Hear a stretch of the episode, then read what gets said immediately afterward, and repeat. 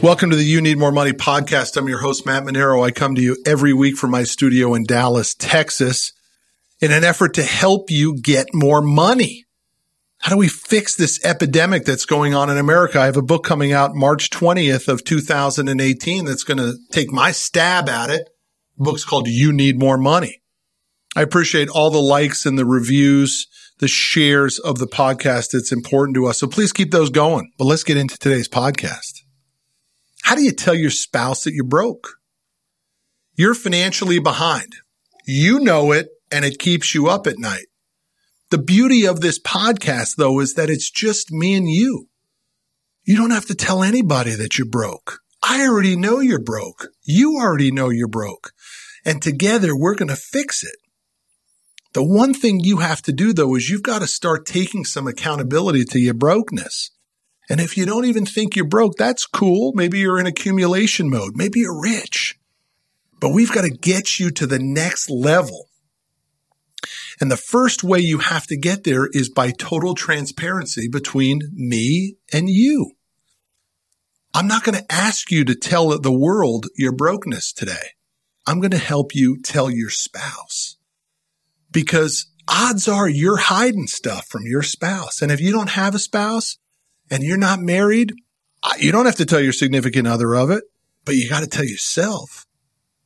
I mean, when I was doing the research for the book, You Need More Money, it was absolutely unbelievable. I ended up writing 75,000 words and the publisher cut out almost 25,000 words.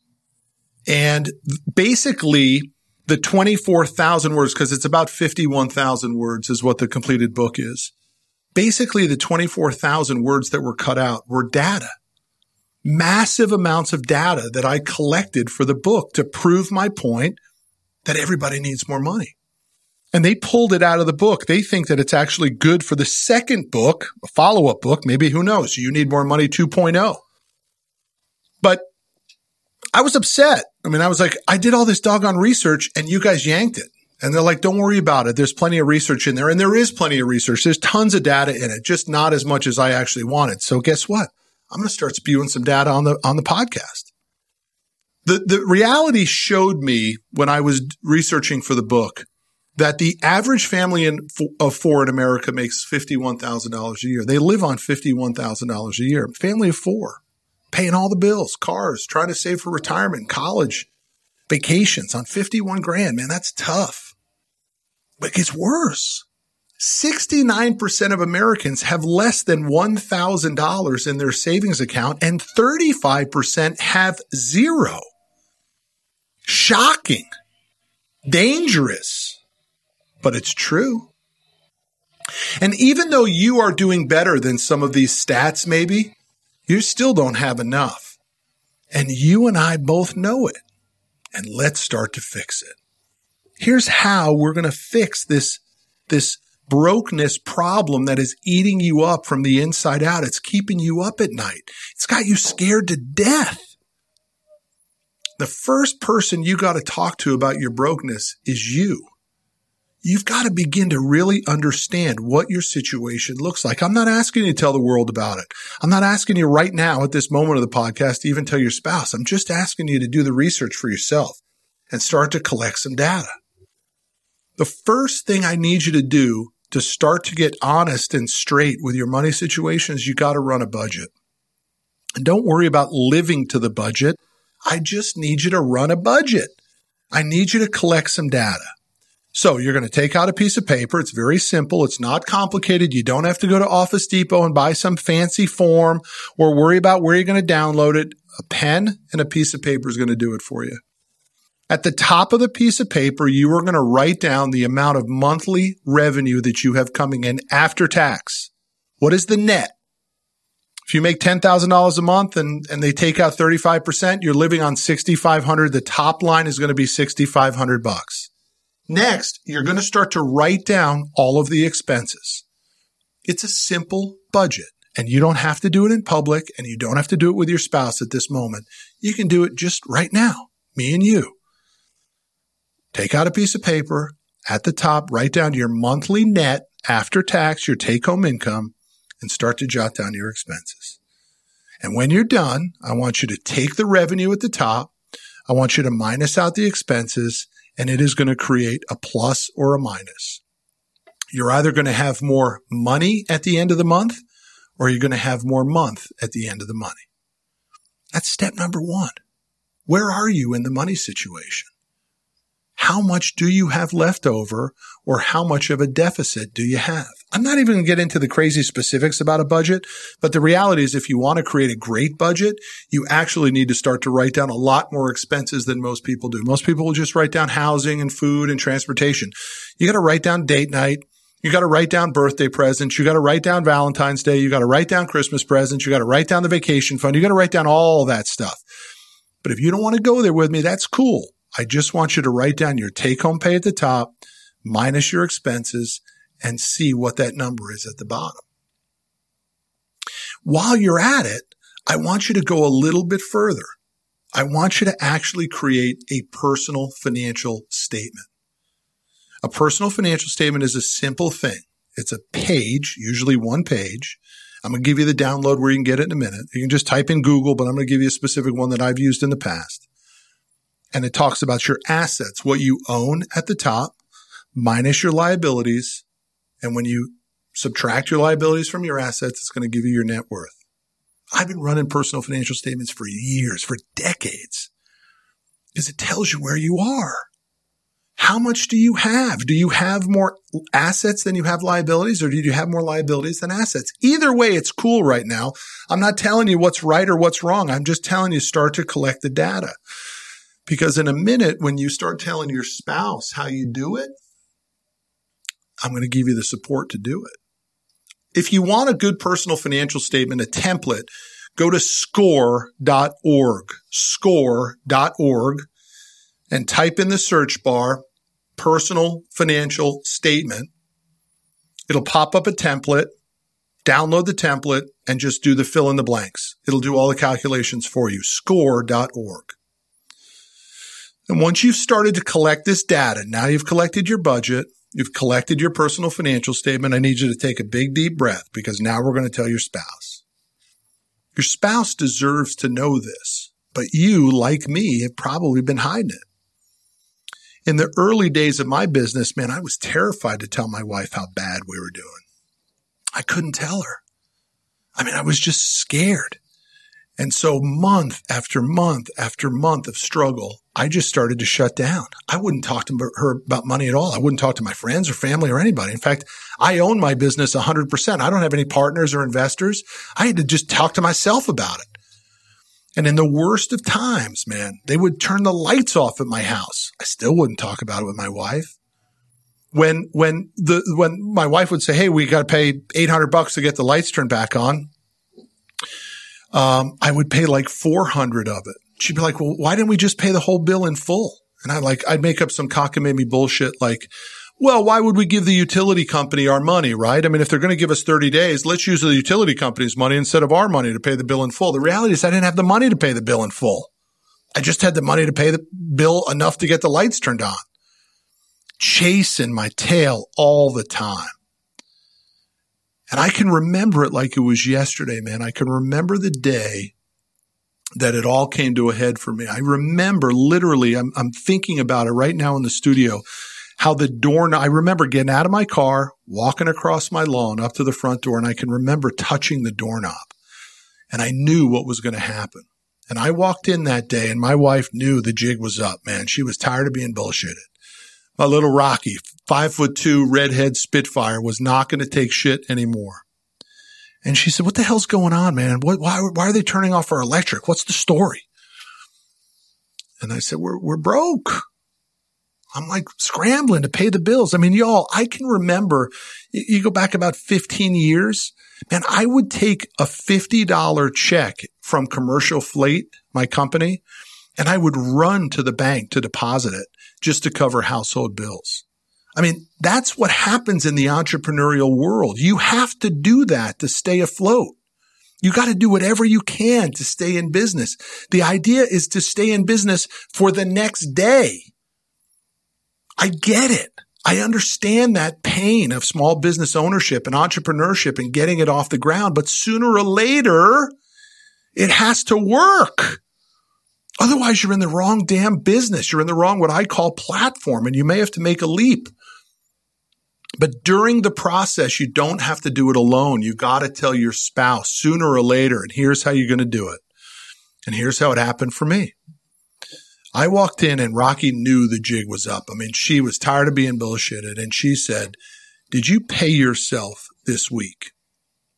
And I had lied to her. All those other times she'd ask me that question, I'd say yes. And this time I told her the truth and I said no. She said, you didn't take a check this week? I said no. And I haven't taken a check for months. There's no money to pay me. No money to pay us. And I remember the look in her eye when she said, I'm going to ask you one more question. Did you pay your employees? And I said, yes. And she flipped, lost her mind. How could you do that to us? Meaning her and the boys, even though, even though at that time I only had one kid.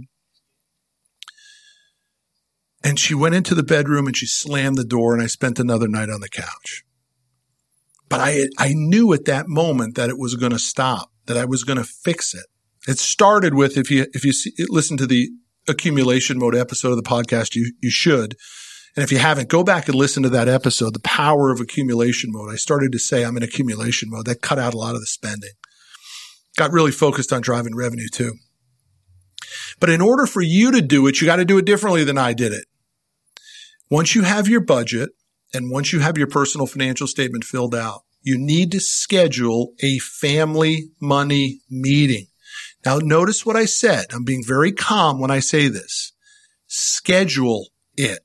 Because what most people will do is after they come up with the budget and the personal financial statement and the data is showing them that how broke they are, they freak out and they run into the house and they tell everybody around exactly how the cow's going to eat the cabbage and that is going to backfire on you.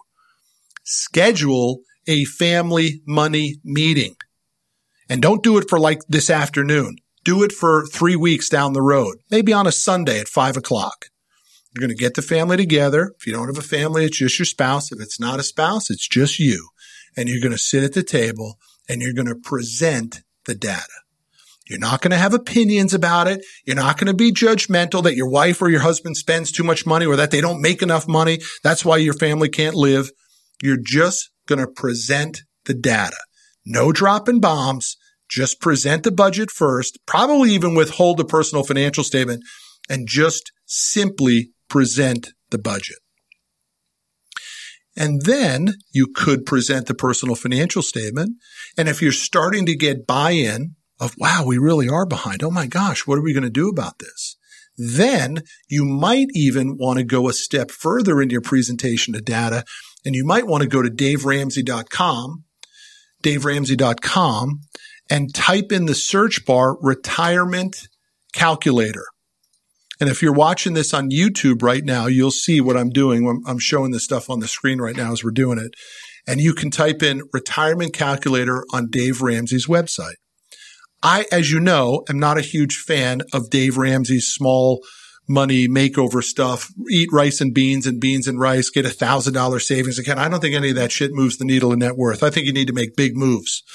And you can make the big moves. And most people don't make big moves. They make small moves and the small move doesn't matter. You need to make big radical changes to change your money situation. But in order to do it, you got to know the data. So on Dave Ramsey's site, it's a great website, tremendous tools. They're all free. Simply type in your age. Say you typed in 35 years old. The age that you plan to retire, let's just say it's 65. Then it's going to ask you, how much do you have saved for retirement? Now, like I said, 69% of Americans have less than a thousand bucks in their savings account. But put in a thousand bucks how much can you contribute monthly? Here's where it gets a little crazy for you when you're doing this exercise. You can't put in a hundred bucks or 200 bucks. You got to put in real numbers. You got to put in thousands. So put in a thousand bucks. And then it's going to ask you, what is the annual rate of return? And I'm going to say to you, put in 6%. You can get 6% in a mutual fund. When you hit calculate, it's going to tell you what your retirement is going to be worth at the age of 65. And so we just did that in the studio right now. And it says when you do that, that your retirement at the age of 65, if you start with a thousand and you put in a thousand, you will have $650,000 saved up. Now, when you read my book, you will realize that 650,000 doesn't mean shit. It's way too low. So we got to get really serious about cranking up the revenue stream, which I talk about in the book and I'll talk about in a later podcast.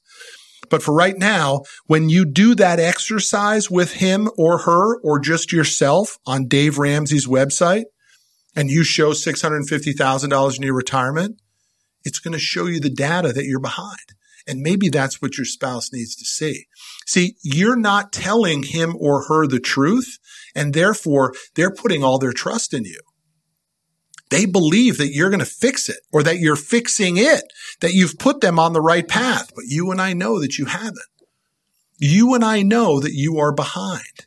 And my book helps you fix it. This podcast is going to help you fix it. Future episodes, when I start to drop the content of how do we create this revenue machine, what I call a personal ATM machine, this things that really fire up your income opportunities and your income potential. But you got to know where you are. And that's how you communicate with your significant other that your ass is broke. You have to show them data. If you come at them with judgment and blame and criticism, the whole thing's going to backfire because in order for you to crank up your revenue stream, you need a support center. If you're not married, that support center needs to be your friends or your coworkers or your mentors. You don't have to do it alone. But if you are married, you got to get your spouse on the same page, my man. They've got to look at you as the freaking hero. And they will die on the sword for you. They will run through fire for you, but you've got to show them the truth. And you do that by the creation of your budget, the creation of your personal financial statement, and the creation of your retirement calculator. And when you do that, hopefully they will see the truth of how far behind you really are.